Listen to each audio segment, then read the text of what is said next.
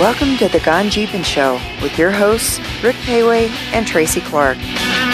Grab your favorite beverage, kick back, put your feet up, and have a listen. We're all Jeep all the time. On this edition of the Gone Jeepin' Show, it's all about Moab. We're preparing to head to the 55th annual Easter Jeep Safari. We're going to tell you about some of our favorite trails, our favorite places to eat, and a lot of other cool things that happened during EJS. Stay tuned and enjoy. Welcome to the fourth edition of the Gone Jeepin' Show. I'm your host, Rick Pewe. And I'm your co host, Tracy Clark. And this is our special Moab edition. That's right. We've dedicated this edition to Moab because that's where we're going to be at the end of the month. This is going to be uh, a special little thing. We have our complete staff here, almost our complete staff. We have Stuart, Greg, Chris, Liam, and Tyler here with us, and we all hope to be in Moab the beginning of next month. What are the dates, Tracy, for the uh, Easter Jeep Safari? Easter Jeep Safari kicks off 30 days from today. Well, technically 28 because February's only got 28 days, but uh, March 27th is the first Saturday of e- the 55th annual Easter Jeep Safari, and it runs through Easter Sunday, April 4th right? So that's more than a week of wheeling. And I know it's, for me, it's one of my favorite places to go. It's probably considered the mecca of four wheeling. It's one of the most well known four wheeling spots. And uh, like you said, 55th anniversary. It's been around a long time. And I think we all know that it's it used to be that Moab was just a sleepy little farming town. Maybe some cattle, a little bit of this and that until 1952 when uranium was discovered by a miner called Charlie Steen. And it was pretty interesting because that was during the Cold War and the Moab just it just burst its seams wide open. It grew so fast it was like a regular mining boom town. Chris? Yes, sir. The name of the mine was uh, the My Vida? Oh, Mi Vida, yeah. Yeah at Charlie's place, and uh, he, uh, you know, he had been a struggling. He was basically bankrupt. He mm-hmm. had was had he was determined that he was going to find something out there of value, and uranium was was you know what he was after.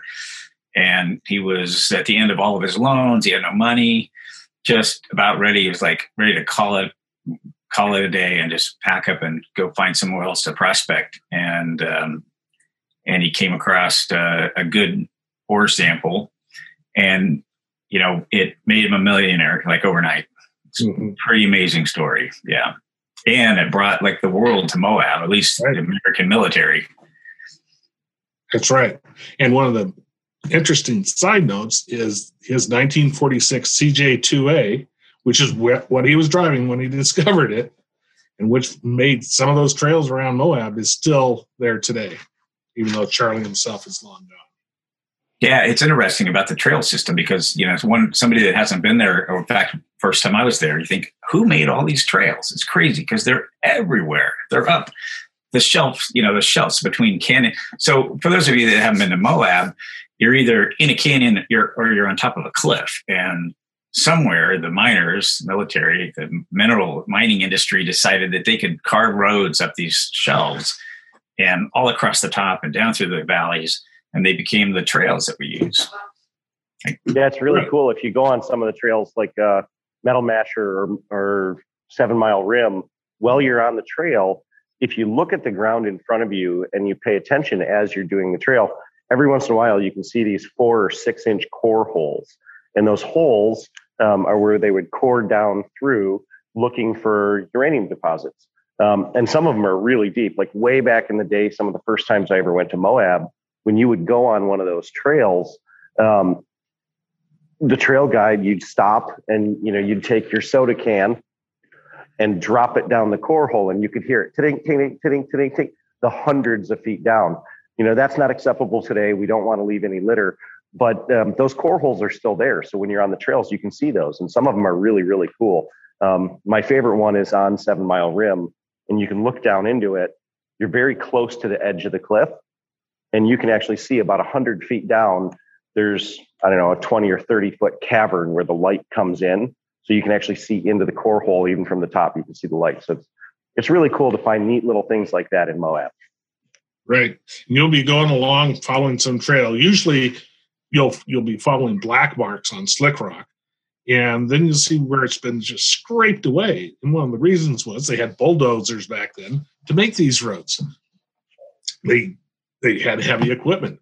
Uh, you know, they brought in drill rigs to make those uh, core holes, and so these bulldozers would just plow a trail away. And once they were done, there was a few enterprising jeepers that said, "Hey, let's connect a few of these roads that we've made so we can have a system." So that's how some of the longer ones came about today.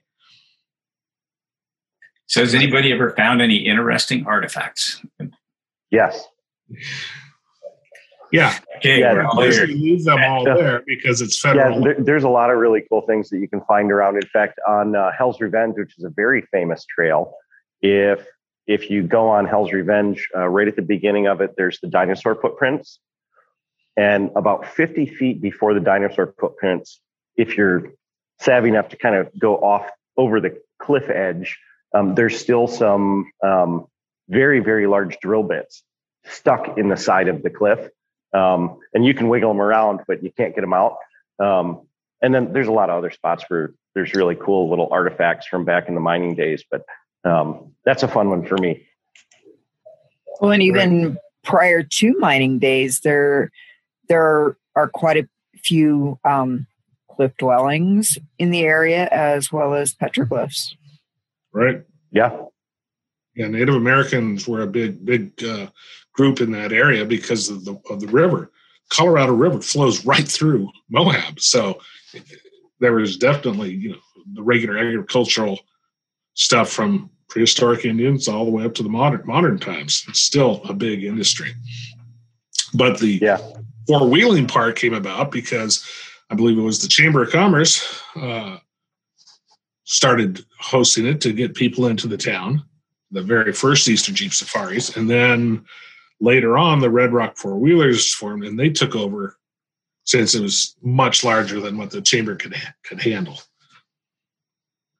And Chris, And- I know you have a little bit more information on that. Um, yeah, actually, the um, they had looked at the Jeepers Jamboree kind of as a model that had started um, in a number of years before as a fundraiser for Georgetown, California, on the Rubicon Trail, and they was like, "Hey, how do we get people here? How do we raise um, some funds for the community? How do we bring business in?" And so they had, yeah, they'd used Jeepers Jamboree as, as kind of a model. Um, early on, actually, I think it was actually the first um, event.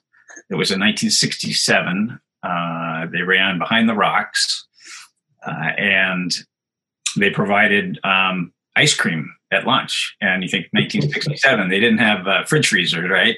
right. So they had a Cessna 150, if I, I believe it was a 150, flew over the lunch spot when everybody was there, and they dropped um, bags of ice cream sandwiches.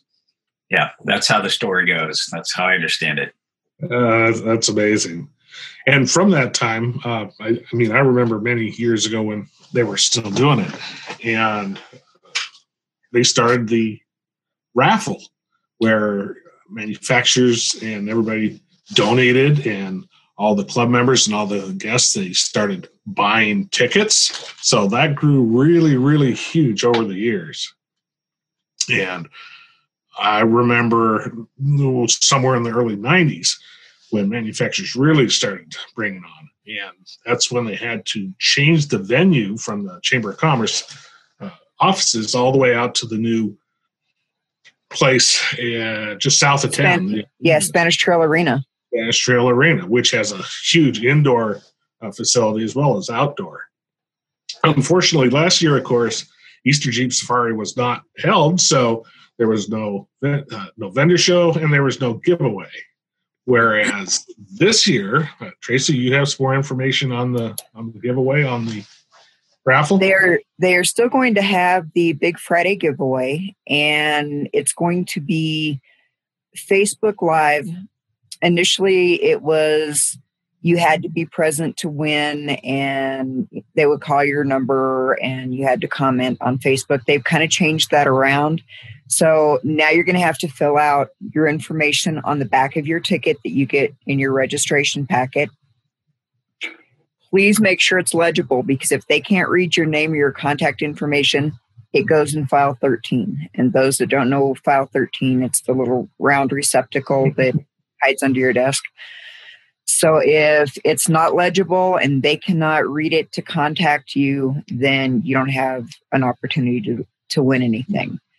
But uh, still will be business as usual, just not in person. So for me, that's kind of a bonus because it means not choking down dust for multiple hours while everybody's loading out. You're sitting there in the arena and not sitting on those hard aluminum benches for hours and hours. So I kind of like the right the yeah, live aspect of this. But the, no, there will be no vendor show this year at um. Spanish Trail Arena for Red Rock four wheelers, but uh, Dixie four wheel drive. Again, we've discussed this before. Is having a vendor show, and we're going to turn this over to Greg, and and he'll fill us in on that one. Yeah, so um, I have a little bit of information on the vendor show that's going to happen at Dixie, uh, mostly because Dixie actually hired me and unofficial use only to help um, facilitate the vendor show. So I'm very fortunate to be a little shop here in Michigan, and I get to go all the way out there um, and help run the vendor show. So the vendor show that's going to be at Dixie, it is not uh, the vendor show that we're used to at Spanish Trail Arena. Um, Dixie kind of stepped up because they're in a different county. And when the vendor show was, when the Red Rock vendor show was originally canceled, um, you know, so many people were distraught. Dixie decided they're a giant shop in Moab. They would, and they had a big piece of outdoor property um, that they would kind of step up and help fill that void. Um, so the vendor show has uh, 92 vendor booths and nine semis. Um, inside a um, enclosed outdoor area, so it is fenced in, um, as well as they've picked up a couple properties next to it, which will house, um, you know, a, a, another couple features. So feature one, feature two, um, Bronco will be there with, uh, you know, some Fords, um, and then a lot of all of the companies that we're used to at the vendor show will be there.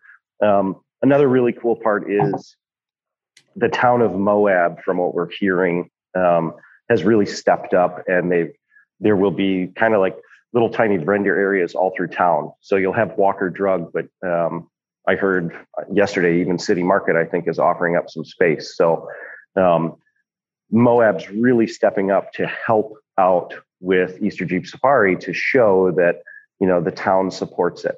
So not only the vendor show that'll be out at Dixie, but um, you know you'll be able to go through town and see a bunch of other vendors, and I think that's really cool that the town is supporting this event so much, even in this uncertain times that we're in right now.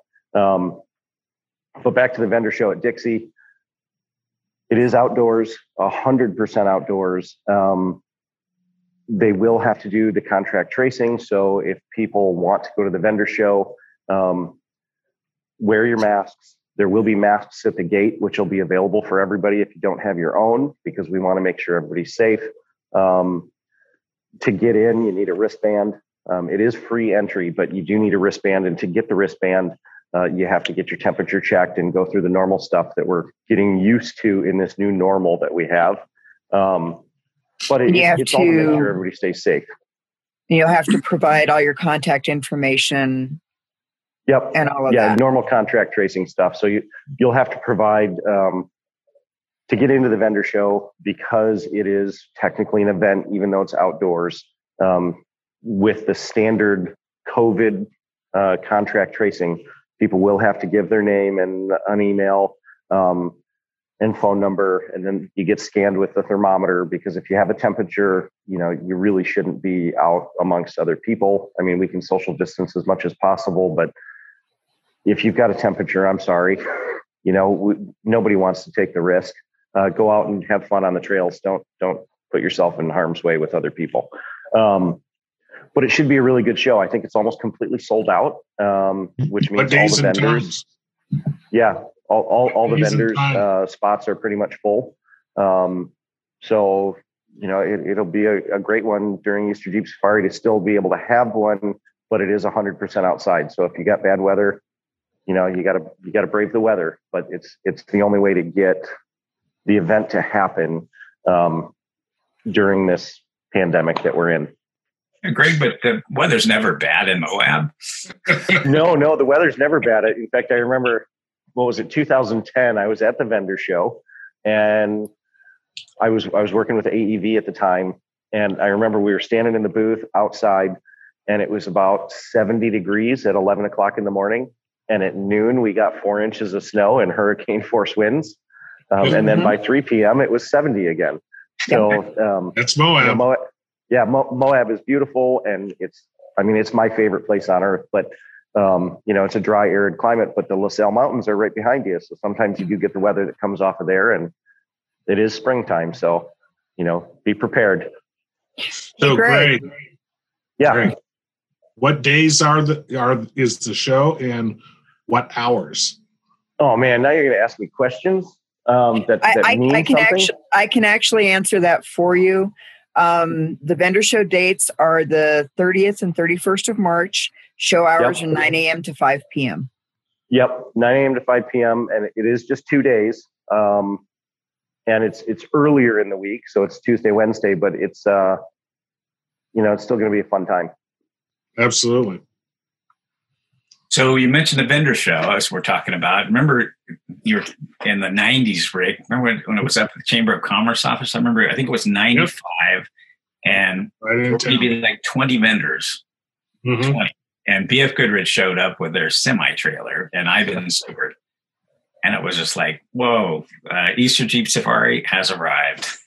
Absolutely. It, it, it grew considerably during that time, late 90s, and of course from then on. It used to be basically just a bunch of people going getting together and going four wheeling with the with the club. And then it grew and grew and grew, and so did the club. And as always, clubs have issues, towns have issues, and then we saw quite a big influx of anti-access people moving to Moab because uh, they wanted quite a bit of the place shut down.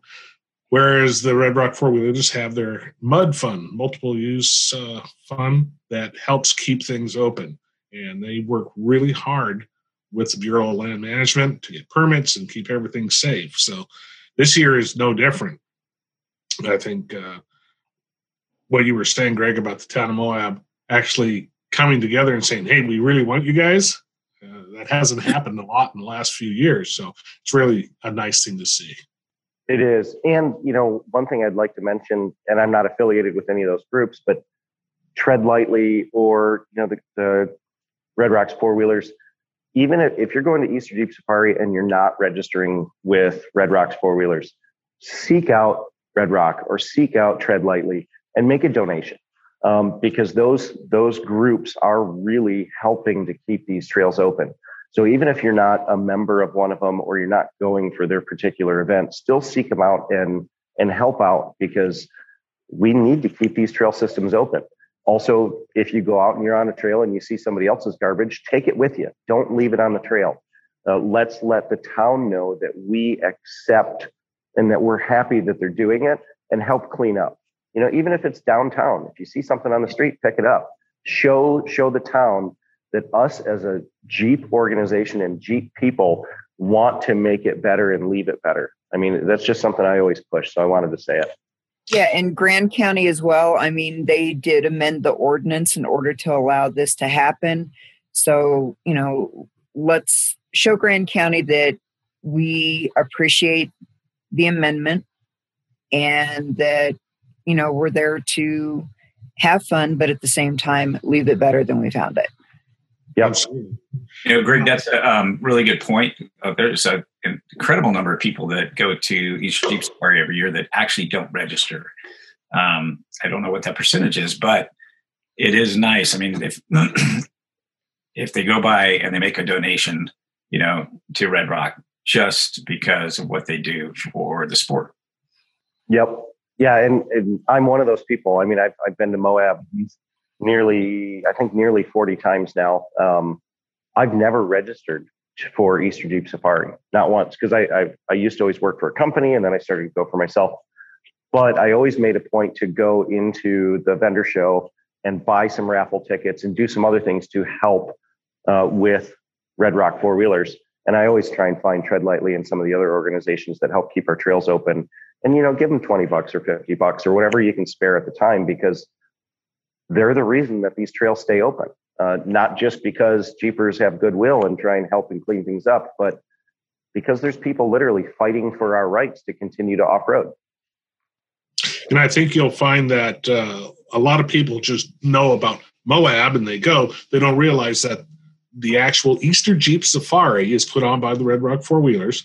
It is a mm-hmm. pay, pay to wheel organization, excuse me, and they have multiple trails every day to different areas. Not every trail every day, but it, they have plenty for everybody to do. So, of course, you have to sign up in advance and pay your money per trail for that.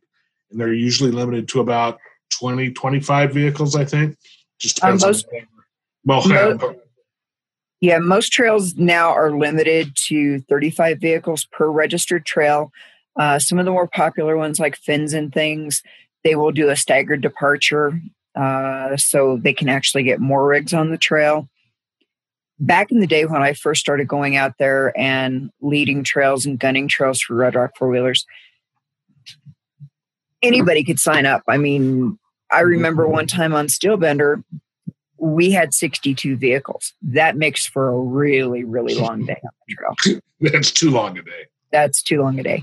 So now they've limited it to 35 vehicles on most trails. There may be a few that are a little a little bit less. Uh, you can find the uh, magazine online and you can look through and see what trails are being run when. They open general registration this past week, and uh, I think most of the trails have sold out. But yeah, and, and, one of the really good things about the growth of the club and what the club's been doing for Easter Jeep Safari, um, if you do go on and you register for a trail, you have to click all the boxes, right? You have to meet the requirements for the trail, which helps the trail move along. So, you know, you don't have somebody in the middle of the pack on Moab Rim that's running a bone stock Jeep. Um, you know, the Jeep might be able to do the trail with the right spotter and the right person and the right driver and everything else. But when you're in a group of 35, that can delay that trail immensely. So Red Rock has really narrowed down the requirements for each individual trail. And it'll tell you, you know, you need 35s and you need lockers and you need a winch and you need all these different things to be eligible for that trail um, which really helps speed up the process when you have big groups like that. So, I mean, Red Rock has just continually improved every year. So, mm-hmm. definitely sign up, um, register, and and you'll get on the right trail and you'll have a blast. But you know, it, I was going to say, if, if the trails are all sold out that that you guys really want to go out and do, still come to Moab, support the town. You can still buy your ticket for the Friday giveaway. You can still donate to the Mud Fund. You can still experience Easter Jeep Safari and still have some great wheeling. Oh, 100%. I want to jump in real quick. Um, yes, as the newest person, so I've been to Moab a total of three times, and one of them was for rock climbing. So, not even Jeep related. Um, but I, I was looking at the Jeeps while I was there going, oh, someday. Um, so the first time I went to Moab with my Jeep, which would have been this one, the 53rd, uh, so the last Easter Jeep safari that happened, um, I was really, really nervous to get out there. Being new to Jeeps, having a YJ that's not quite stock, but close, um, and, and really never being out west much at all. Um, I was very nervous about it. And so that was one thing I liked about the Red Rock was I went on, I made an account, I, I got the magazine, went through the trails, and like Greg said, there's an online portal. You tell them my tires are this big, I have this many lockers, etc., and they won't let you sign up for the trails that you can't do. Um, which that to me was huge because here I am going, I don't know if I'm going to fall off a cliff or break my Jeep because I drove the Jeep out and I drove the Jeep home. So not breaking down was really important to me. Um, and not falling off a cliff was also really important to me. And so that whole experience was really, really good for the first time. And I will say to anyone else who wants to go to Moab but is terrified of the the idea of driving on rocks near cliff edge, just do it. Um, it it is a ton of fun, and there are trails for beginners, and there's a lot of people that will take time to tell you go here, not here. They'll spot you. Um, the community is excellent, and you can meet a lot of really cool people and have a blast. Yeah, and you know, to add to that, e- even if you haven't signed up and you're still going to Moab to support the town and support the event, um, there are trail guides. There's you know Nena Barlow and Dan Mick and you know a bunch of others who, anytime you go throughout the year, you can get a, a trail guide who knows the trail, even if you're not familiar with Moab. Um, so it it it really is a town catered to it. In fact, a a little anecdote which is fun um, when you first roll into town, so at the north end of town, on the left side, you'll see this rock shop, which sells rocks because Moab is known for rocks. Um, that rock shop was started by a gentleman named Lin Ottinger. And Lin Ottinger is one of the most famous people when it comes to rocks. Um, you know, if so if you're a rock hound, you've probably heard his name. So he lives in Moab full time, and he was, I think, the very first tour guide ever in Moab. And he used to do the trails that we do on our Jeeps with 21 window school buses, uh, the 21 window VW buses. VW, um, yeah. Yep. I, I have pictures of him going across the Golden Crack. And for anybody who's been to Moab and driven the trail to get to the Golden Crack, just imagine a 21 window VW bus that's two wheel drive making that trail. It's um, loaded with tourists. Yeah, loaded with tourists. And Lin Lin still lives in the town, and he has he's got a warehouse outside of town he's got about 10 of those buses still um, mm. in, in his little shop and he's a great guy but you know moab's been tour guidey and off-roady for you know 50 years over 50 years it's it's a wonderful place to visit and that's the cool thing about it is that there's lots of trails lots of names of trails famous ones. And for the most part once you get your jeep to a certain degree like at least 33s and lockers you can make most of the trails. I think everybody oh yeah. Look at a couple years ago when the when the Willys guys were there with almost bone stock Willys and they were doing trails like Moab Rim on 31 inch tires. You know, I mean, it's it's amazing. Yeah, absolutely. so speaking of trails, we all know the names of some of them: Metal Masher, etc. Uh, Moab Rim. What are your guys' favorite trail? Chris, start with you. Oh man, that's a good question. All right, so it's not um, one of the famous hardcore rock crawling kind of trails. I actually partially like taking a few days and doing Lockhart Basin or the White Rim Trail and uh, getting permits and camping out there. It's just like it's remote. It's like beautiful backcountry Moab. I mean, you do need four wheel drive, you know, and uh, but it's not like running Pritchett Canyon. And it's just like we're talking about artifacts. There's all kinds of cool stuff out there. Um, I was camped uh, in Lockhart Basin around 1990. A buddy of mine and I were out there, and we had seen the switchback um, up a scree field um, to that white layer where they found, or the gray layer where they found the uranium deposits. And we're like, you know what? And it had a had a cat track of it, and the guy that um, that drove that cat, it, the the cat actually probably had two seats. You know, one for him and one for his gonads because it was a heck of a trail getting up there. Anyway, we get up there. There's a hole punched in the side. That's what we went up to look at at the mine, and um, there was actually a full case of dynamite sitting back in the back of this uh, with a with the claim stake stuck on the side of the uh, of the mine. It's no longer there. Um, sorry. So that's a little dangerous. It was. In fact, my buddy, I went looked at it, I was like, holy moly. And it was starting to leach out in the bottom, the glycerite. And I walked back out to the, it was about 50 feet deep. And I walked back out to the edge of the canyon and I turn around and my buddy's down there on his knee with his hand on this case, starting to try to pull it apart. And I was just like, I freaked out. I'm like, yeah, what are you doing? And he's like, oh, I want to take a piece home. No. I was just backing out around the corner. I'm like, stop, stop, stop. stop. Anyway, um, yeah, I mean, I like that type of thing. You know, I like the hard car stuff, but Ooh. the backcountry in Moab, and you don't see a lot of people out there either. Right. How about you, Stu? What's your favorite? You've been going out there for good 20 some 30 years. Uh, there, let me unmute there. Uh, yeah, yeah, that's it's you know been quite a few years, and uh, uh, you know, kind of to to um, ricochet a little bit off of what uh, Chris was talking about. I mean, I've you know I've done some really hardcore stuff, uh, and you know, and that has its place. I mean, it's just you know the adrenaline rush you get from you know doing you know harebrained obstacles is uh, incredible. But um, you know, one of my favorite trails is uh, just uh, going out uh, Potash Road, I, and I I don't know how many of you guys have done that, but that's um, part of the view on my screen behind me, and um, it it's actually really easy. I mean, it's it's honestly a graded road for quite a you know few miles, and then the rest is just nicely packed two track. But um, it's kind of interesting because you're sort of halfway in between this point right behind me. If you want to go out there for just a day trip, it's a great lunch stop, and it's about halfway in between Dead Horse State Park, which is you know, a couple thousand feet below you, and then the Colorado River, which is uh, probably another thousand feet below you, and um, just a a fun half day and uh, and great little trail. It's absolutely one of my favorites. That's a great one. And if you follow that up into the park and across the other side, it'll take you down to Mineral Bottom which is the endpoint for the White Rim Trail, which will take you all the way back around to Potash Road. Right. Yep. And, and on just, Potash Road, you've got uh, winds its way up the cliff all the way to the top of the park.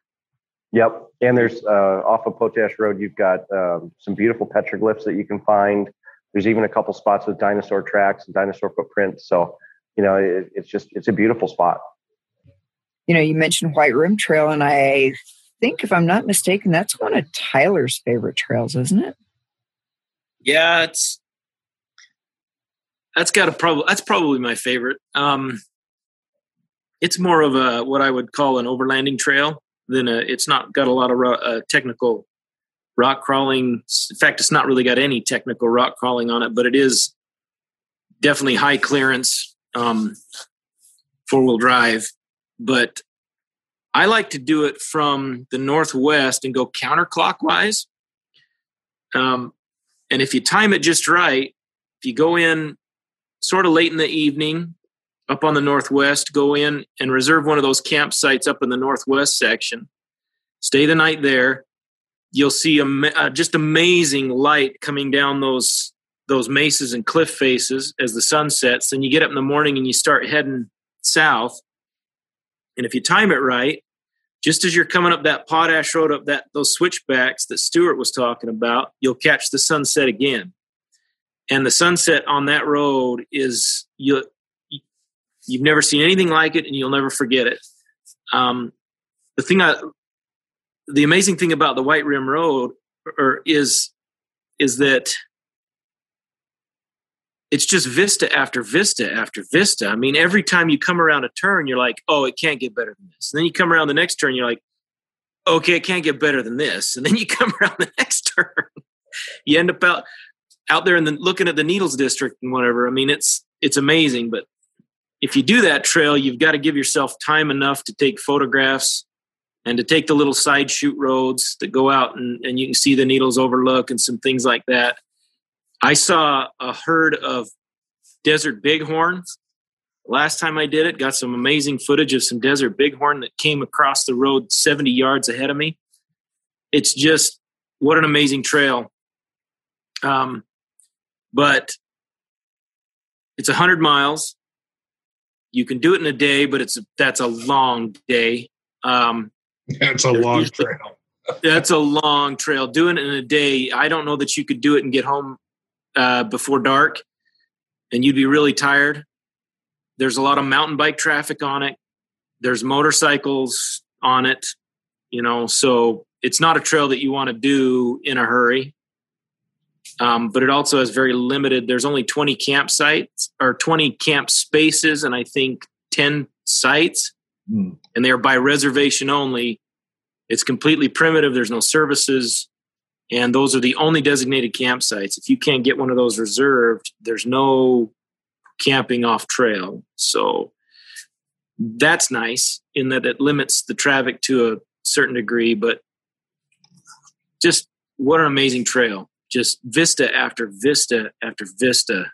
It beautiful. I I enjoyed it so much more than even some of the technical trails that I've been on. You know, it it's a different kind of fun, I guess.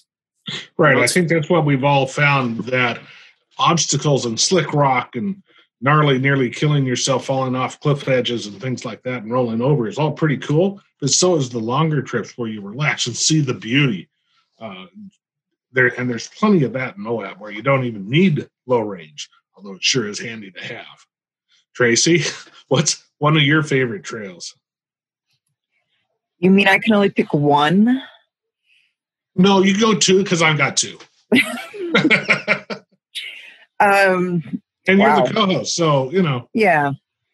Right. Well, I, I'm going to mention a few. You've got the highly trafficked fins and things, and that that's always one of my favorites for a quick shakedown because you can do the first section of it. Great, great place just to go out, hit the first section of it, and and shake the cobwebs out of the Jeep after winter storage. But uh, I also like Steelbender. And you know it's got some gnarly stuff but it's gorgeous and it's fun i would have to say my absolute favorite though is not a normal ejs trail well they don't run it during easter jeep safari period and it's not a well-known trail and it's called tower arch mm. and it's northeast of moab so you'll drive out 191 and you'll go past the shell station and, and the teepees and what is it, Moab under the sky or whatever the tent camp camping place where you pay premium big bucks to go sleep in tents. But then you head off to the east. And you follow a fairly well maintained road for a while, and then you see a little sign that says high clearance required. And you kind of turn off to the left and you follow it back through a lot of sand and some gorgeous washes and then there's one slick rock climb followed by this huge long sand hill and depending on the weather it's either going to be fairly hard pack underneath the surface sand or you're going to get buried. And it's it's really cool. You'll get to the T intersection, you'll turn left and you'll go over some small ledges and you get out to Tower Arch and you get to hike down through there. And you're out by the Marching Men and Klondike Bluffs and all of that. Coming out, you can either backtrack and go out the way that you came in, or you can follow it through some more technical stuff and then you end up on Salt, I believe it's Salt Valley Road, which is about 10 or 12 miles of most of the time solid washboard, it will jar your fillings loose, make you wish that there was enough cover there to stop for the facilities about every oh 100 yards. It's so badly washboarded. And this but is your favorite. my favorite. this is my favorite. Oh, it must be worth it. yeah, because you end up when you T intersect with pavement finally, at Skyline Arch at the top of Arches National Park. Right, and then exit through the park. You can exit through the park, or you can go down to Balance Rock and hang a right and go back out the fairly improved dirt road. Yeah, that's pretty cool. That that's one of my favorites. You you can't beat the scenery out there. I mean, you can look back and see the La Sals. You can, as you're coming in, you look back and you see Monitor and Merrimack, and it and it's not a highly trafficked trip. It's very enjoyable, a lot of fun.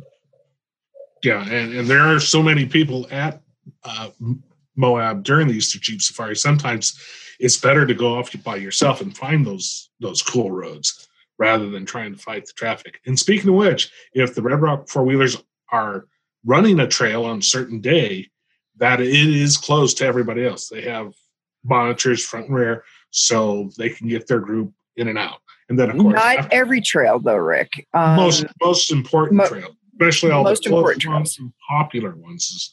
Right. Yeah, some of them, there's no problem. Right. And I guess the other out of the way trail, and it's kind of a, a long way to get there. It, it's easy, but it's beautiful. Would be Secret Spire. Secret Spire, right? Mm-hmm. Yep. Well, I've got a whole bunch of favorites, but i want to give us yeah, two. Come on. I, I want to know what Liam's favorite so far is that he's been on. Yeah, so I'm going to only pick from the trails that I've driven on. Um, I rode a couple with Greg uh, late last year, and those were pretty fun. But I want to pick ones that my YJ's been on. And so I've been on three. I did Copper Ridge, I did Secret Spire, and I did uh, Cameo Cliffs. And my favorite of those three was Cameo Cliffs, which was a new trail uh, guided by Red Rock the year I went, so the last last EJS. And I can't remember what it was rated. It was either a three or a four. And let's say let's say if it's a three, it should have been a four. Um, whereas Copper Ridge was a four and it should have been a three. Um, so we we get out to Cameo Cliffs and it is just you know you're kind of going through all kinds of different landscape. Um, some sand, uh, there's some shrubbery, and then obviously there's cliffs about the middle of the trail, I'd say, where there it puts you with a wall on one side and a drop off on the other. And you're a little off camber towards the drop off. There's plenty of room for your Jeep, but you know that doesn't matter in your mind because there's a drop off. Like. um, it's not very technical in that area at all, but it's enough to get your blood pumping and you know the adrenaline running. Yet it was being run by me with 31s. There were stock uh, JLs, JKs out there. Um, you know, lots of there's there's kind of a family trip with enough technical aspect to still stretch your Jeep. I I did because uh, I took video of my wheels as I was going, and I definitely hit max flex uh, at times going over certain rocks, and I scraped uh, a little bit on mm. approach and departure angles, but nothing that was going to break my Jeep. Uh, just enough really to have a good time, feel like you did a technical trail. You you got your blood pumping, but also you're going to get home safe. And the views were phenomenal. Um, and it kept it going the whole time. It's not like obstacle road, obstacle road. It was just light obstacles the whole whole trip. And oh, uh, cool. yeah. I was really impressed with it. I had a lot of fun. And I, I haven't done that one myself, so that's something to look forward to. Yeah, it comes recommended. highly recommended. That's awesome. You, you talk about views. I mean, I, I'm like everybody. I'm like Greg. You know, I've been there many times, and I always look forward to um, Easter Jeep Safari or just going to Moab. Been there in a lot of off event, you know, off weeks. Uh, but I come in from Highway 50, Highway 70 side, and every time, without question, I just start dropping into that canyon, and you see these incredible red rock cliffs spiring up, you know, towering up on both sides, and you cross the park, and you're just like, ah, I've arrived. Mm-hmm. Yeah, yeah I mean, Red Rock is special. 30 some odd years ago, I had driven back and forth through Moab on my way to Arizona, Colorado, back and forth dozens of times. And it looked interesting. But you don't see anything in Moab until you get off the pavement. Mm-hmm. And then it's a whole new world. Yes, it, it really is incredible. Uh, Greg, What's your favorite? Oh boy. Yes. well, uh, I'm actually going to strike on a few, but I'm going to do very short clips of each, just a couple highlights. Um, a trail that I'm not super, you know, it's not like one of my top favorites, but Cane Creek. I love after you go over Hamburger Hill on Cane Creek when you're when you're riding along the kind of cliff edge and you can see a couple of the old cars from the 50s and 60s that have fallen off of the cliff 30 and 40 years ago. So I like yeah. that on Cane Creek. Um, th- there's a couple other fun trails. Uh, Metal Masher is one of my top trails. I love it. Um, you can do it in a stock vehicle or you can do it in a highly modified vehicle because there's, you know, it's got a little bit of everything. Um, but I really love the point when you get to the overlook at the top so the very top of Metal Masher, you have this beautiful overlook with about a 1,400 foot cliff. Um, and if you time it right, just like Tyler kept saying about timing, if you hit that trail like right after lunch, you'll get to the top right as the sun is starting to set. And if you look across the highway because uh, you can see the highway, you know, 1,400 feet below you. If you look across and south just a little bit, as the sun starts to set, you can see uh, shadows of the arches from Arches National Park. So the arches will make these giant, beautiful shadows, and you can see the light beaming through them. So I really like that. Um, you can also see yeah, that same. What's that, Tracy? It, it's one of my favorite trails to watch the moon rise from that vantage yeah. point because Easter Jeep Safari, there is always a full moon during EJS, and to watch the full moon come up behind those arches from the top of Metal Masher is unbelievable. Yep. Uh, the top of Seven Mile Rim, you can kind of get the same views, mm-hmm. but Metal Masher I like more. Um, favorite, hands down favorite trail um, is definitely Moab Rim. Um, I do Moab Rim every time I go to Moab, usually at least once, sometimes more. Um, and I love doing Moab Rim on a full moon night. So even if I don't have a lot of other people with me, if it's just me or and a couple vehicles, or even by myself, um, I'll do Moab Rim by moonlight, which means tape up your tail lights, turn off your headlights, um, let your retinas adjust because you can actually see, you know, because the lack of the pollution, you can see miles with the naked eye under the moonlight. Um, but Moab Rim, it's, you know, the first 500 yards, there's definitely some technical things, and you're overlooking the the river, the Colorado River. But my favorite part of Moab Rim, um, a lot of people never do it. They never get the full experience of Moab Rim. When you get to the top and you overlook Moab, don't stop. If you keep going, there's sand dunes, there's some some really technical things that you can play on where you really twist up your Jeep. But if you keep going, um, and near the end of the trail, there's a bypass, and you can either go to the second overlook of Moab, or if you go to the right, um, you'll have to hike a couple hundred yards. But there's a there's a rock outcropping that has hundreds and hundreds of Indian petroglyphs on it, um, and there's a little crevasse that if you're really willing, you can climb the crevasse.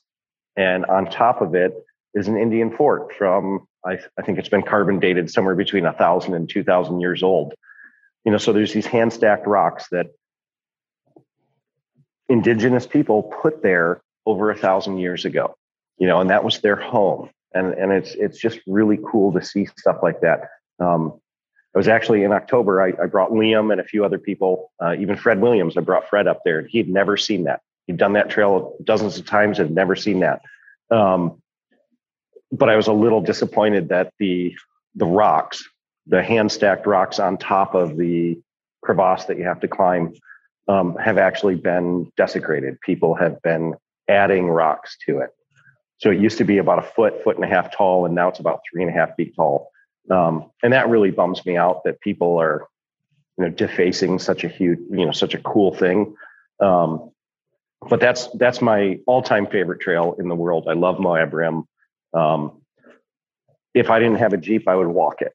You know, it's just such a beautiful spot. Um, Metal Masher second, and then I have a few other top trails. Like I love doing fins and things at night uh, with no headlights, and um, but yeah, Moab Rim's definitely my top. I, I I love that trail. So, Greg, speaking of hiking, there's an arch out there off of the Rim Trail too, right? And a little yeah, so um, oasis of water. Well, there's actually on Moab Rim um, when you're first going up. So the first 500 yards, which um, pucker some people up. Um, I actually think it's really easy. It's not a hard trail. I've done it at a bone stock Sahara all the way up to the rigs that I build on 37s and you know big horsepower. But um, w- when you're going up Moab Rim, if you look across the Colorado River, um, and up, you'll see there's a couple arches. There, well, there's one arch that's forming, and then there's another one that is clearly visible from Moab Rim. Um, but yeah, there, there's there's a lot of arches that are not in Arches National Park. Um, there's another one forming on Seven Mile Rim that's almost formed. Um, there's one south of town. You know, there's there's multiple arches throughout Moab, but um, I look more for the things like not really the natural things, but the unnatural things. I I love finding all of the different dinosaur footprints in Moab because there's like five different trails, and then there's some hiking trails you can find them, and the Indian petroglyphs and things like that. Um, in fact, a lot of people don't know right outside of Moab, so north of Moab, right off the highway, um, are the oldest petroglyphs in the world.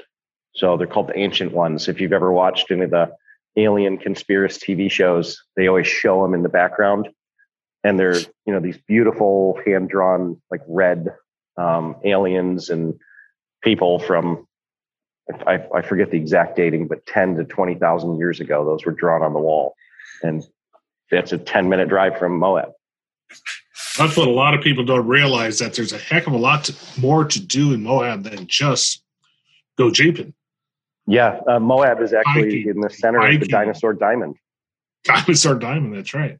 But you also have your other activities like kayaking and river running, uh, bicycles. I mean, they're on the trails and fourths, and of course, side by side. So you you got to be watching. You got you got to actually share the trail with a whole bunch of other user groups, and including hikers, of course. Yep.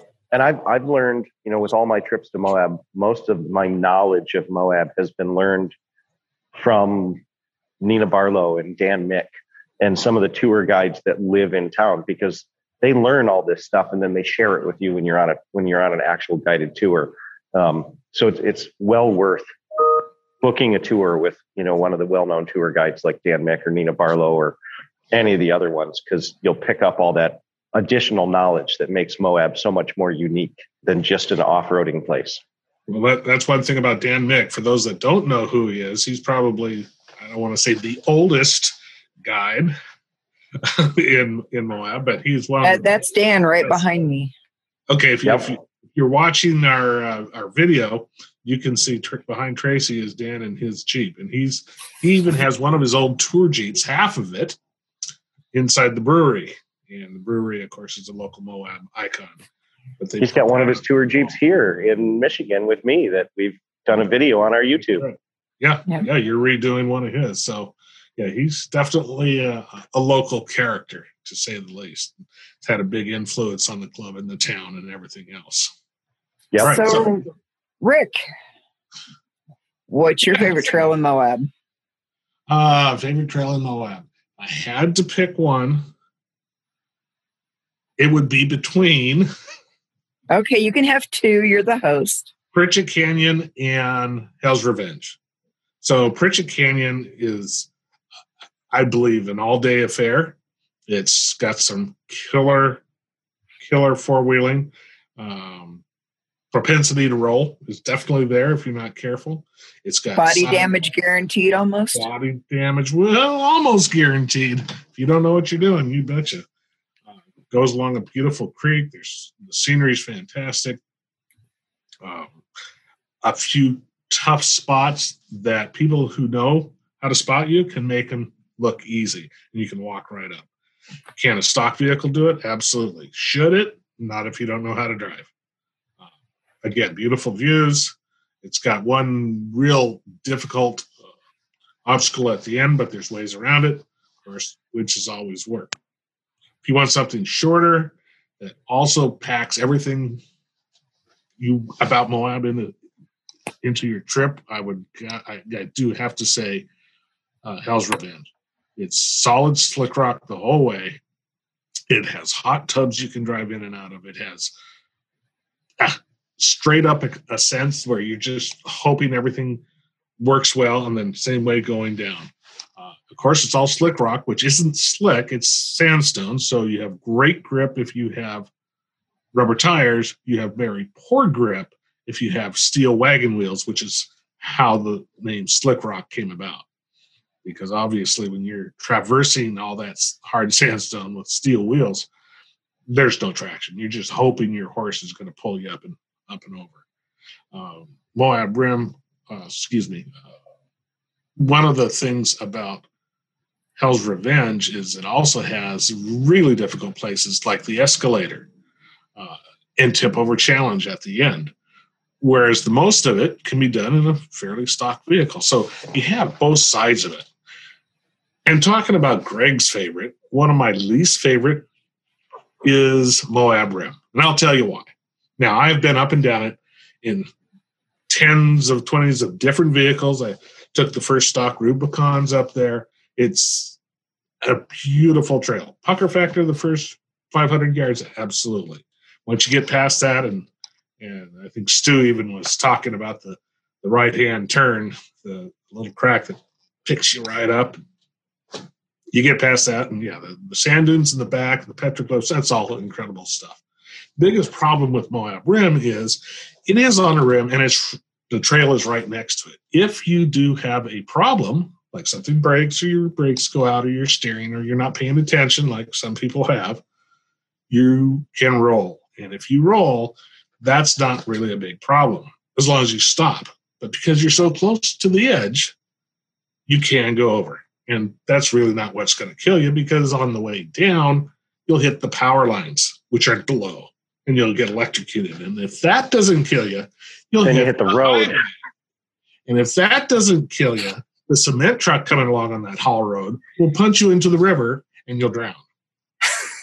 so And if that doesn't kill you, you're drowned in the river. Absolutely. So I don't want to drown. All right. The other stuff is okay.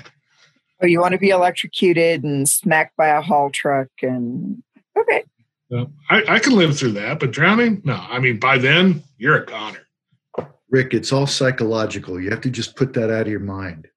I mean, for me, the the minute I would, I knew I was going over the edge, I'd have a heart attack and be dead before I hit the power line. So, it, it, Well, the funny part is, is because I've done that trail so many times, and the, the couple places where people roll. Um, Because during Easter Jeep Safari, I don't think I've ever been at an Easter Jeep Safari where at least one person didn't roll every day on Moab Rim. Um, usually, they roll from just bad spotters or bad placement, or they're not paying attention. Yeah. Um, And usually, usually- it's just a flop, not a real roll. Right. But at any of those places where people do roll, um, you would have to roll like 15 or 20 times before Right. you made it to the edge. Right. As you Um, gain speed. Yeah, yeah, yeah. They probably clear the power lines. Little snowball of death. No, I didn't put that into the equation. Okay. If you roll enough times, you'll be flung straight into the river and drown. yeah, yeah, yeah. Because it's only what, 500 feet? Um, 1,000? well, Depend. well, yeah. So it, it goes from zero because you start at the road um, up to I think that near the top you're close to 800 feet. yeah. So know, right and then it goes up from there. But when you're on the actual ledge, yeah, you're you're close. About 500. That's, that's enough. that's I, I love taking new people, people who haven't been to Moab yet, and I take them up Moab Rim um, at night. So I make Mhm. them do it at night with their headlights on because all you can see is what your headlights are lighting up. You can't Right. see the fall to your doom. Mhm. All you see is what's in front of you. And then the next day you take them up it again in broad daylight, and they're like, "Oh my god, I can't believe I did this." Exactly. so since we're talking about Moab and lots of cool stuff to do around Moab, I know we all have a favorite place to eat in Moab. Well, tell me. easy. The Moab Diner. Okay, Moab Diner is an icon. It is right in the center of town. Um, and it's standard American cuisine that's simple. It's the best breakfast. Um, that's why I go there just for the breakfast. Yep, and they'll cook you an undercooked egg. Oh, they will. Oh yeah. Yep. If that's how you want it. My darn you, it's what you're gonna get. It's it's America. Yeah. And ice cream. Best place for ice cream in town. I agree. I agree. Yeah, the diner is definitely a, a must do while you're in town. Which is usually why it's packed when Yeah, but it's kind of like the, the gathering point in the morning. If we don't have something hard on the schedule, you just kind of show up and you know you'll run into people you know. It's like the Cheers Yeah. bar, Moab. Well, and and years ago, um, it's not so much now because Moab's getting so populated, but but years ago, I mean, even ten years ago, in the middle of winter, if you went to Moab, the diner was one of the only restaurants that stayed open year round. right, because it wasn't strictly a touristy place. Right. Tracy, what's your favorite? I have two. Well, you- you're again, you're a co-host. You pick two things. Milts for a burger Mm, it, it, has been yeah. there for forever and ever and ever. And my new favorite in the past, what, five or six years is the Quesadilla Mobile that is right off of Main Street. And I think it's one south. Or is it on center? It's, but it's, the food it's, truck. Yeah, it's a little food truck, and they have the best quesadillas. I kid you not, they're over an inch thick. And you eat two slices, you have two slices to wrap in foil and throw on the engine for the trail the next day. Mm-hmm. Yeah, there's a there's a little Mexican restaurant in town too. That's um, it's like a fast food Mexican. I can't remember the name of it, um, but it's it's absolutely phenomenal and so cheap, and the portions are massive. But I don't remember the name of it. I go there every time I'm in Moab. Liam, did you go with him? Uh, well, the place he's talking about, if I remember correct, they're also one of the few places open later at night uh, yep. for cheap, and that's that's why I've been there so many times. Is because I'll get back and it's like, well, shoot, it's 9 30, 10 o'clock at night. We haven't had supper yet, um, and so then we'd go there.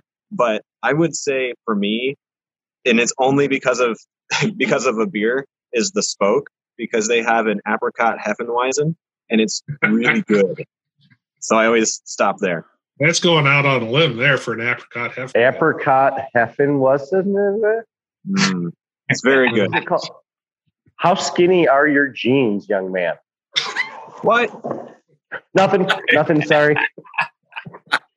Yeah, but hey, you know, the restaurant. So I gotta how the, uh, how about the brewery? One thing they uh, they do make a really good burger at the Spoke, and so it when when Milt's is you know when the line is like 40 deep and you don't want to spend an hour and a half waiting the spoke has a really great cheeseburger so. But i'm not touching those fruity frou frou drinks liam.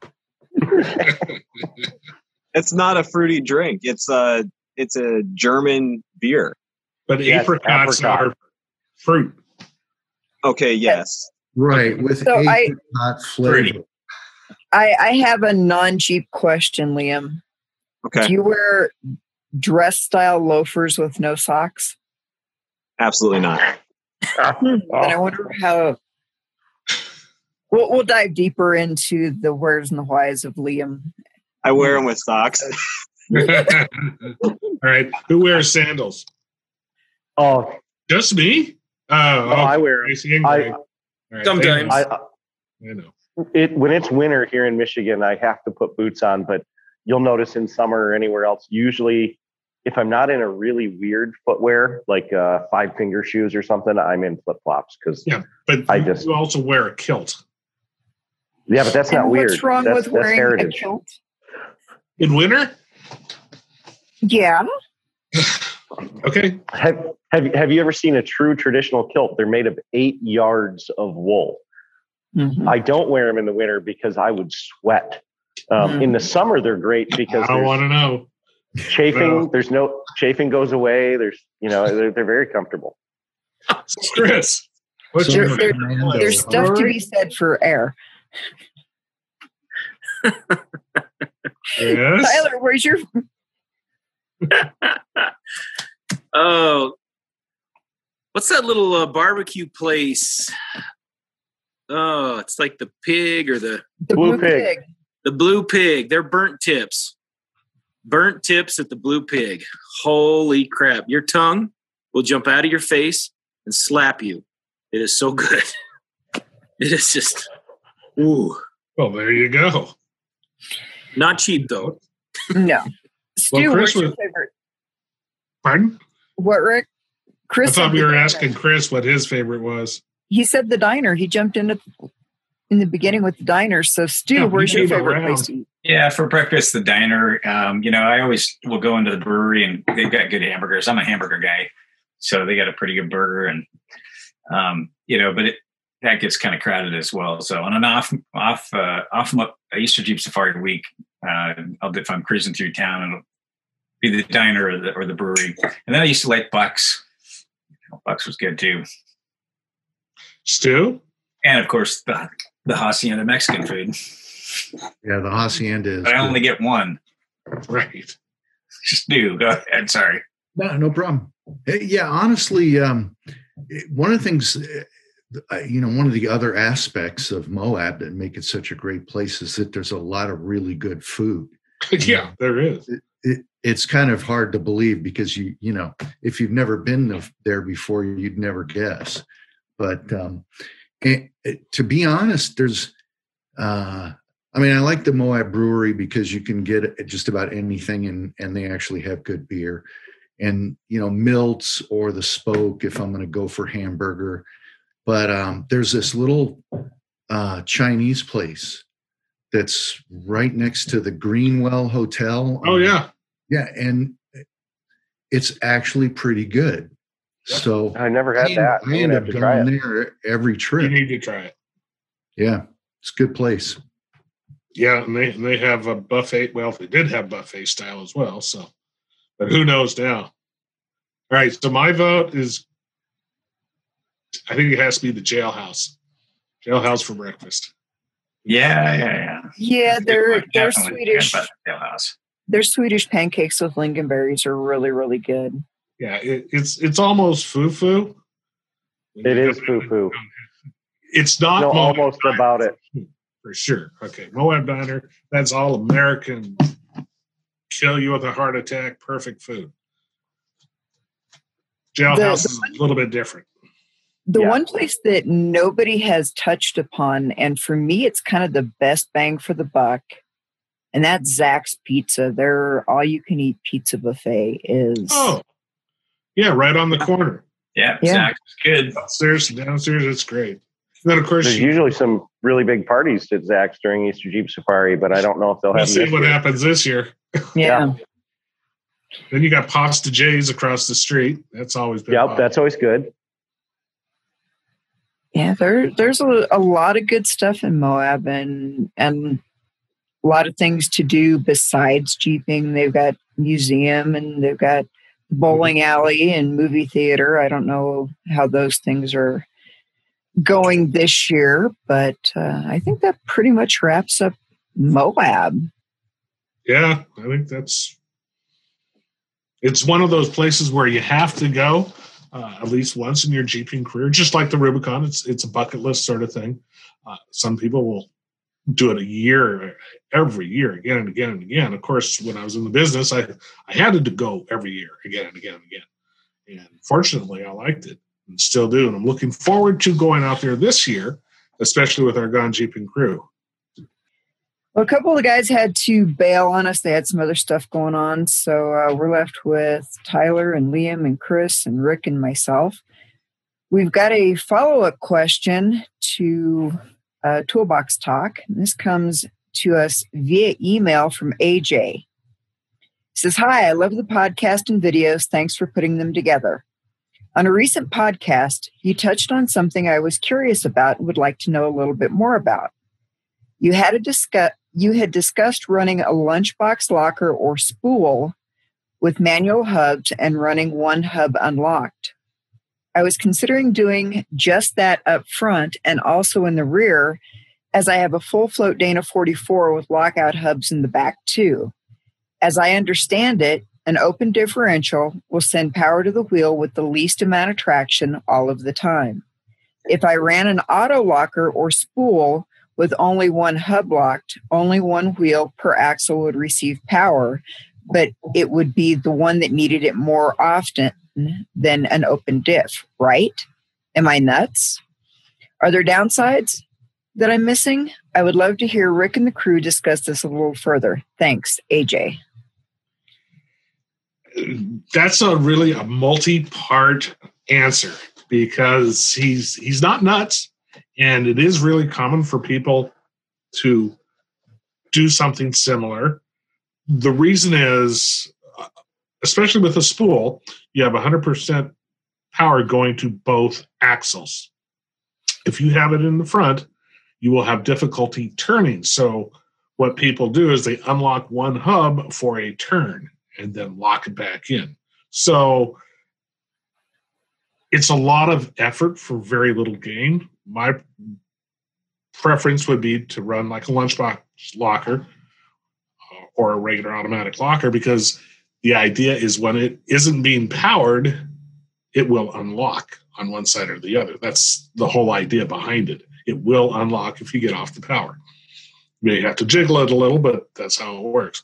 Unlike an open differential, which will never lock back up, a locker will. So, Tyler, what are you, your thoughts? Yeah, I mean, technically what he's saying is possible, but how many times do you want to get in and out of your vehicle on a trail? Really? I mean, are you going to mm-hmm. get out and unlock a hub every time you have to turn? Do you yeah. have, unless you've got hydraulic steering, at least hydraulic assist steering, you're not going to be able to run a trail with a locker up front or a spool up front because you just aren't going to be able to turn. Um, and I, you know, especially on a real technical trail, sometimes you you need the locker to get up here. Now you got to turn really tight. Now you got to get locker to get up here. Oh, now I got to turn really tight this way. Are you really going to put your vehicle in park or emergency brake on, get out, unlock a hub, turn five feet, get back in? it's just or impractical. driver out there. yeah. Yeah. It, yeah. I guess if you have a trunk that, right? Yeah. You need a, tr- a trunk monkey to be unlocking exactly. and locking your hubs all the time. So technically would it work? Yeah. I think you would find it um, pretty much inoperable on the trail. You just you just wouldn't be able to get out and lock in and lock out enough to, you know. I think you'd get real sick of it real fast. Plus, let's say you get into a situation where the locked hub is now the one off the ground. So the power is going to that wheel in the sky spinning, and it's not going to the unlocked hub which is on the ground. And if it was locked, you'd go forward. So I would say let's just not. Plus, you're doubling the straight the uh, stress on your axle shafts and components instead of dividing it equal to two tires axles. Yeah, you're concentrating it on one. How how many broken axle shafts before you pay for a decent locker? Yeah, and that's really a, a, a good point. Is if you have a selectable locker, air locker, Ox locker, zip locker, whatever your choice is, then you wouldn't have to deal with that. You just flip a switch and done deal. Yeah. Yeah, you remember back in the day, right? People were doing that. They'd come in like, "Yeah, I got, I'm locked up in the front," and they'd, they'd basically be running a, a Detroit locker. And you know, I witnessed that a number of times. I'm like, "What a pain in the rear!" Because basically, you're right. You can't steer. Tyler, you mentioned adding hydraulic steering. It's like, but man, then you're putting all of that extra load on all of your your steering components. Something's going to give. And I have done it. or break ball yeah, joints. You did it, Rick. no, I, have built plenty of vehicles with uh, Detroit's front and rear, uh, and you know you power through it. It's it's not easy, but you can do it. Yeah. You can steer, uh, but that's where the selectable locker has such a great advantage, which is why it's generally my choice. Well, AJ, I hope that uh, answered your question or gave you a little more insight. And um, now we're going to go back to Moab and Jeep's presence at Easter Jeep Safari. And uh, most people have driven down 191 if you've been to Moab and you've come past this large gathering at Walker Drug, and there's a great display there with some really unique Jeeps that you can't find on the dealership. And Rick and Chris have a lot more insight to Jeep's presence at Easter Jeep Safari and Jeep concepts. Yeah, that's right. It's it's really cool that Jeep corporate Jeep, of course, is involved in not necessarily the actual Easter Jeep Safari, but they have their presence there. Most notably, exactly what you said. Walker Drug on Wednesday. They show off what the engineers and design studio has come up with as far as a concept car. Now, most of these concept vehicles, Jeeps, are running, driving normal vehicles. And uh, the head of Jeep design, Mark Allen, is a, uh, one of the leading force behind it. And he's been doing this for many years. And he's he's an actual Jeeper. He he gets it, obviously. And uh, Chris, what was it? 2002, they started coming out with the concepts and you started photographing them 2008 eight yeah right yeah so uh, usually uh, mopar would put together um, three or four vehicles. Jeep would put together three or four vehicles. Uh, Mopar's rigs were often um, they were more tame. You know, a selection of Jeep performance parts and kind of a kind of a display case for um, their new products for the year. But the Jeep guys, um, Jeep guys would go into their crazy cave and probably have a couple cocktails and say, "What kind of crazy thing can we come up with this year?" You know, and it would be everything from futuristic to super retro. And uh, yeah, it's been a great program. Um, Tracy mentioned Walker Drugs, so they'll have their new vehicles out every year, um, but they also bring out some of the uh, some of the classics, some of the favorites from the past. And uh, I know you guys have been at EJS for a long time. Um, what are some of your like favorite concepts from the years? Oh man, I, I would have to say, and it's a, a more recent favorite, but it's a retro, and that would be Road Trip. Mm-hmm. It it yeah, just takes it, it takes me back to some really fun memories of vehicles I've had, vehicles I spent a lot of time in in the mountains of Colorado, and it just, I don't know, it, it resonates with me. Road trip is a wagon, a Wagoneer. It it just, it was set up so perfectly, right down to the stuffed German Shepherd in it. In the back seat.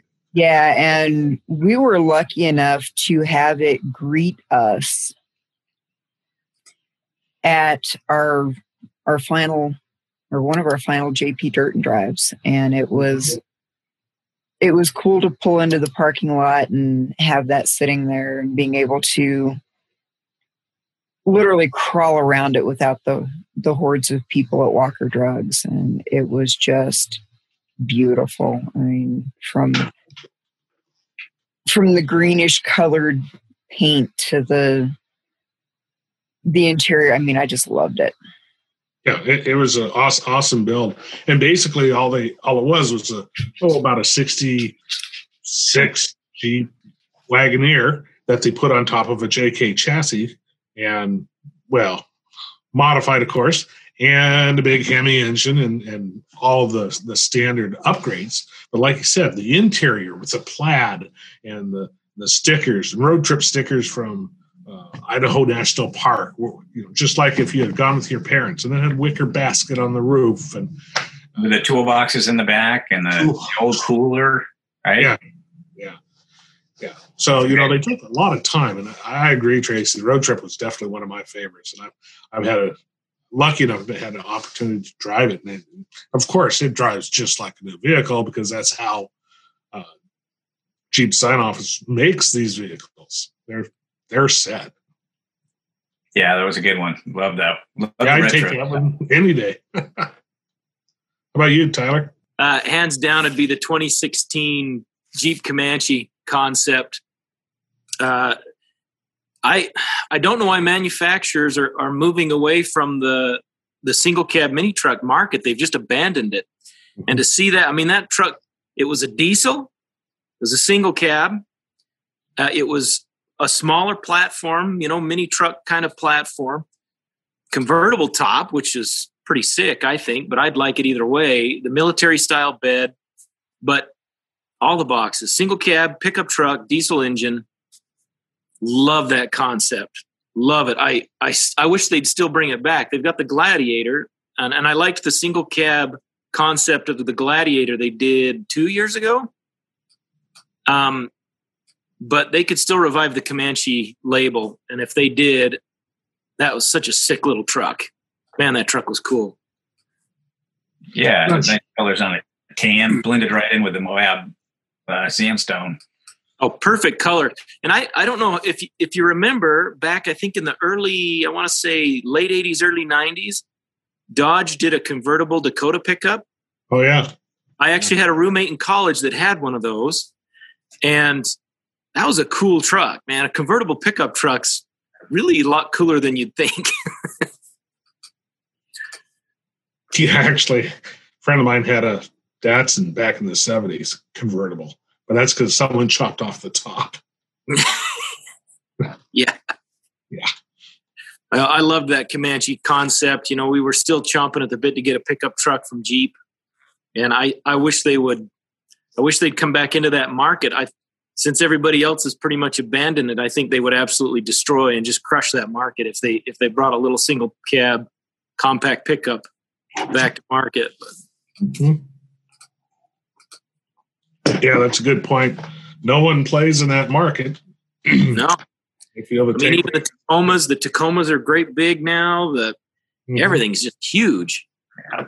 yeah. You can't find small a mini. There's just no mini trucks. There is no such thing as a mini truck anymore.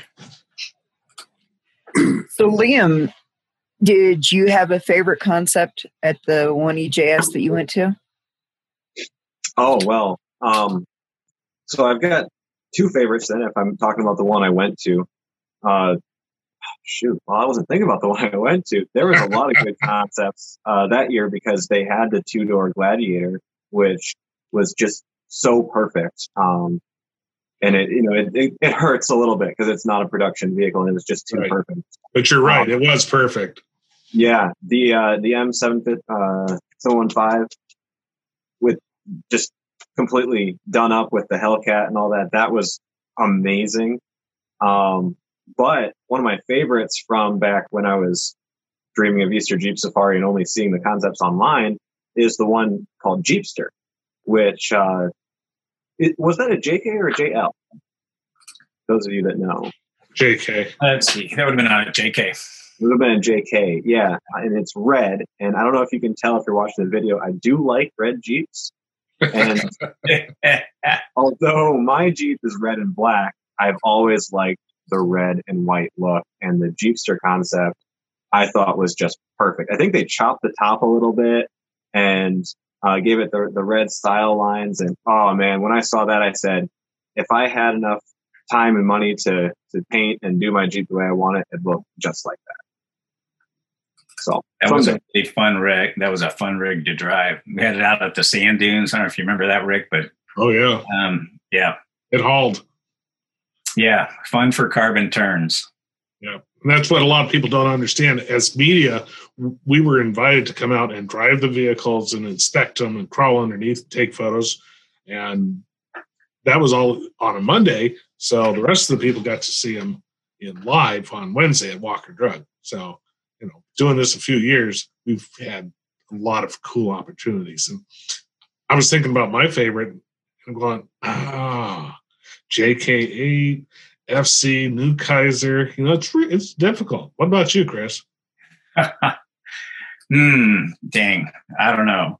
Um, Nukizer was definitely there, but like the uh, uh, five quarter seven one five that they mm-hmm. did 2019 uh, that was a super fun drive. I mean, I, we go out, we'll go out um, on Friday, you know, and Saturday, the week before Moab, uh, sometimes even Thursday. And so we shoot all these. So we spend, you know, a couple of days um, photographing them. Um, so I usually see them from behind the lens and then I see them as a media guy on Monday. I don't know. Um, you know, I've been in the rock crawling scene for a long time, so you know the the hardcore go fast cars are are fun. You know, they had the Immortal and then uh, the Hellcat or Trailcat, right?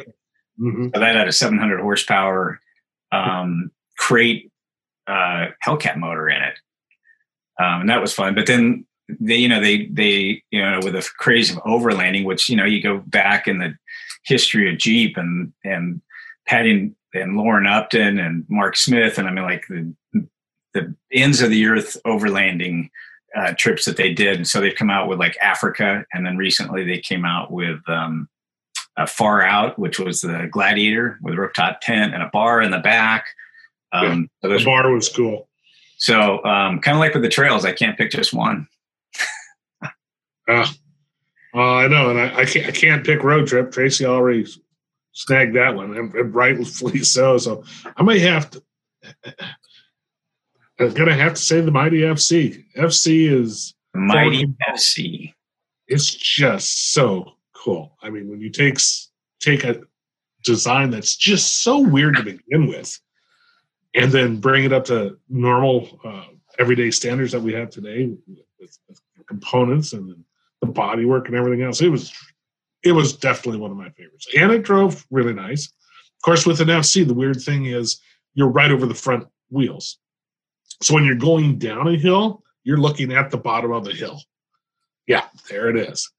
And the original FCs had a big heavy metal weight in the back to keep them from tipping over forward. So I did not know that.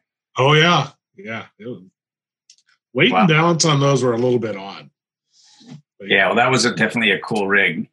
Now, uh, Rick, to, to your point about the FC, there was something going around on Instagram, and I don't know if it, I can't remember if it was actually a picture of the Mighty FC or it was a rendering of one that someone did with, you know, like a Chevy truck or something like that, or whatever, right? Where they took the cab and squished it and put it right over the front axle. Yeah. And someone commented on there and said that, oh, this is impossible. Like, clearly the artist doesn't know what they're doing because of where engines go and how they fit. This is not possible. You'll never see this on the road. And I wanted to just get on there and be like, take apart an FC. And uh, then you know, it's weird. They're so weird. Oh, yeah. that was just a keyboard warrior that had no clue that oh, I mean, design goes back to the 50s. Yeah. Yeah. I mean, the engine's like behind you. Right there. So, Rick, what did you uh, what did you think about some of the kind of uh, military styling cars that they came out with, like the um, staff car? Staff car was cool. I mean, I, I, have a soft spot in my heart for anything olive drab, desert sand, and the wonderful canvas with that wonderful canvas smell. I, mean, I think everybody knows what I'm talking about. Uh, and when you have non-directional tread tires, and, and the way that uh, Mark and his crew build up all those those military esque vehicles with all the, the little touches like lifting hooks and blackout lights and everything else. Uh, those are a lot of fun. There it is, the design operation. And the NDT tires. Yeah, NDT tires. They're they're that screams military like nothing else. Simple as that. Yeah, and, and like any of the concepts, you look really close and you'll find not just what we call Easter eggs, but certain things that you go, huh, why is that?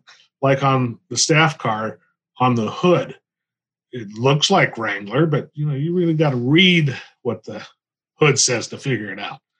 They got a lot, lot of interesting things. Then, of course, there's another one I like is the J, the J, uh, JK8. Remember that one? That's where they had a pretty much it was a, a JK pickup. And what these guys do is use a lot of the information garnered from these builds for future vehicles that may or may not appear. Hence, why we have a 392 in a JL. Yeah, and actually, I want to add to that real quick. Last week, we talked about the half doors quite a bit, and there was something that I didn't get a chance to uh, touch on, which, if you remember, in some of the earlier Easter Jeep Safari builds, they had some Jeeps with half doors with holes in them. And there was a lot of people who loved it. They thought it was really cool. Yeah. And when Jeep came out with the the JL Wrangler in 2018, what did we have on the half doors? We had holes. And uh, I saw a press release, and I, have seen other things, so they're not just lying through their teeth. But I saw a press release where at least one spokesperson from Jeep was asked about the holes in the half door. And they said, oh no, that was concept only. We never intended on doing that.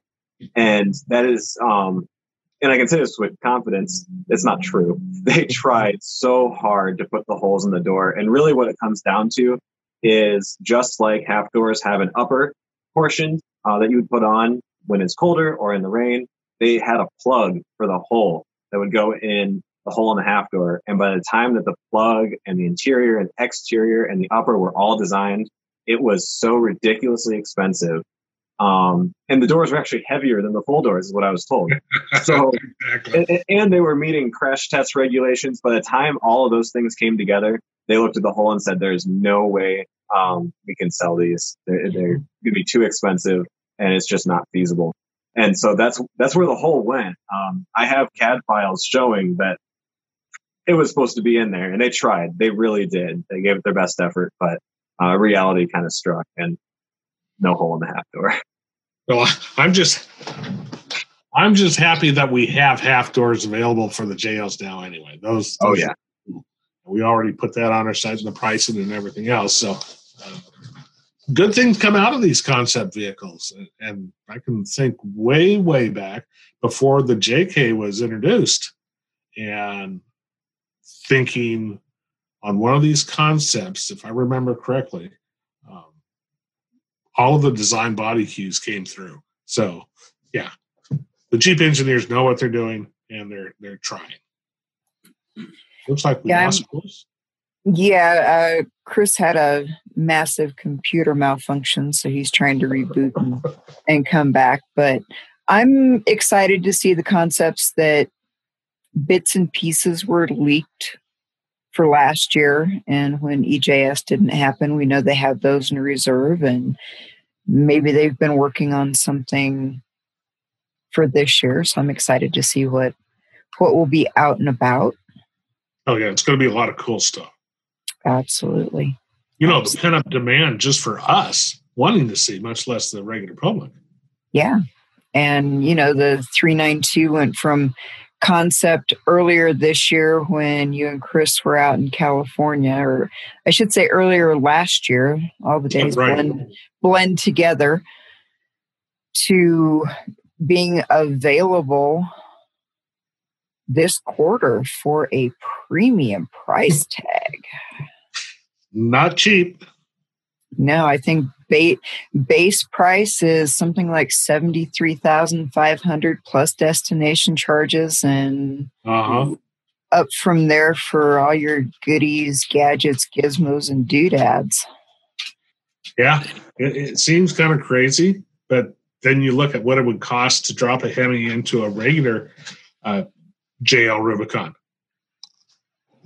And this is a factory package with a whole bunch of other uh, design criteria thrown in, not just somebody swapping in a different engine. So, yeah, it's out of my my price range. I don't know about you guys, but And I, I guess the bonus would be if you were going to take your JL or your JK and drop a Hemi in it, you've got to come up with that money. This, you've got your Hemi and you can finance it into your purchase price. oh, good point. Absolutely, and a factory warranty. True, very true. So yeah, if I was going to go that way, yeah. I mean, I've always said stock is hot because it's engineered to be correct, shall we say? So I know that the design engineers over there that that did the 392 know what they're doing and they've thought about all the little stuff. Does that mean there's no room for improvement? Good lord, no. That's what Jeeps are all about. I mean, Well, Liam, there's always room for improvement. Absolutely. Liam's working on his right now because it Yeah. was perfect when it was built, right, Liam? Oh yeah, the four cylinder YJ was perfect and powerful, and everyone loved them. Yeah. liar, liar. I know that's not true from personal experience.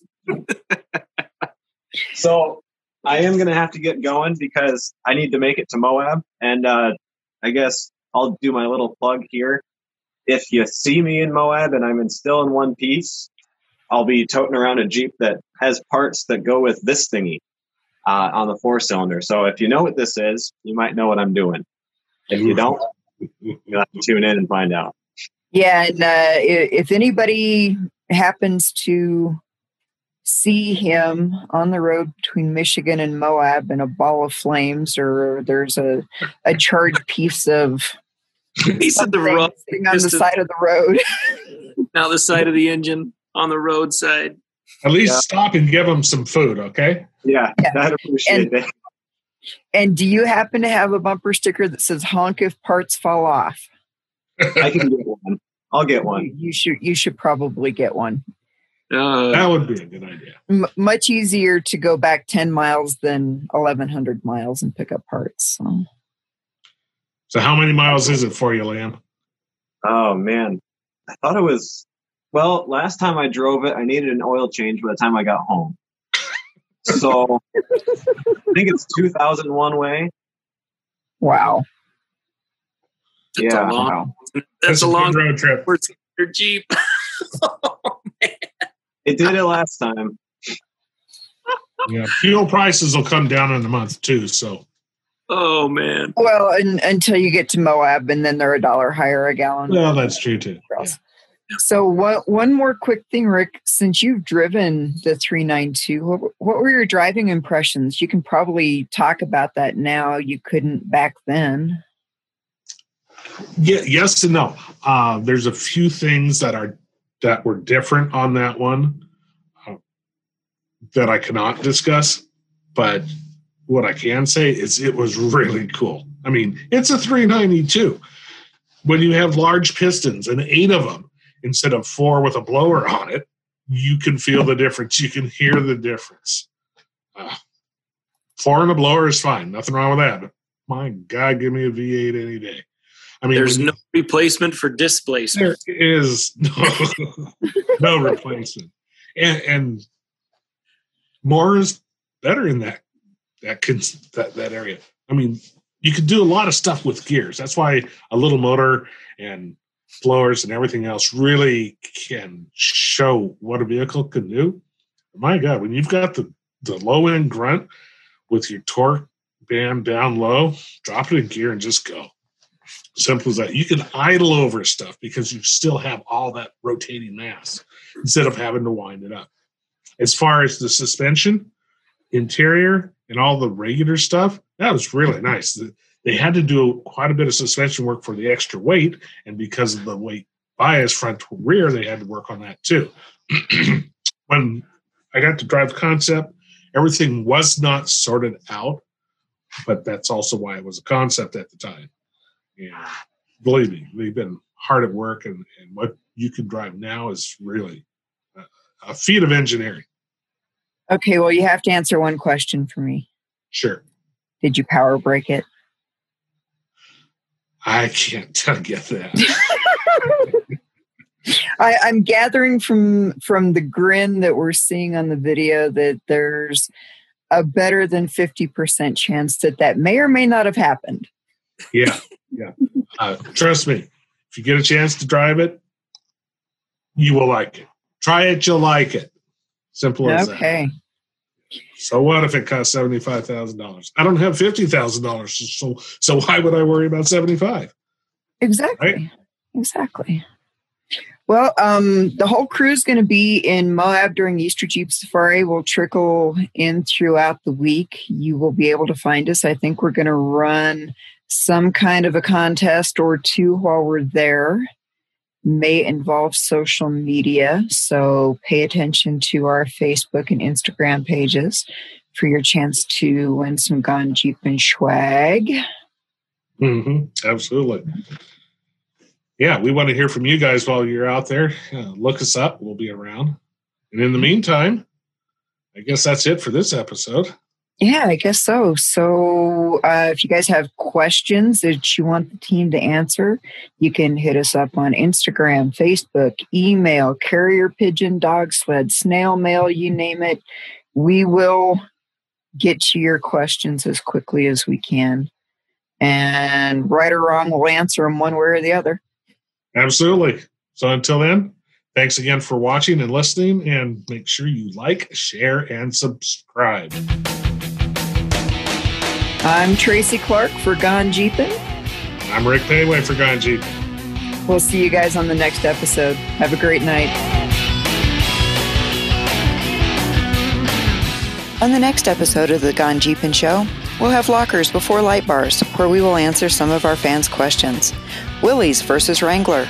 Rick Pewe faces off against the new guys, old school versus modern technology and Trailside, where we will discuss some of our favorite trails and trips we'd like to take. Thanks for joining us on the Gone Jeepin' Show. We'll see you at the next episode. We're all Jeep all the time.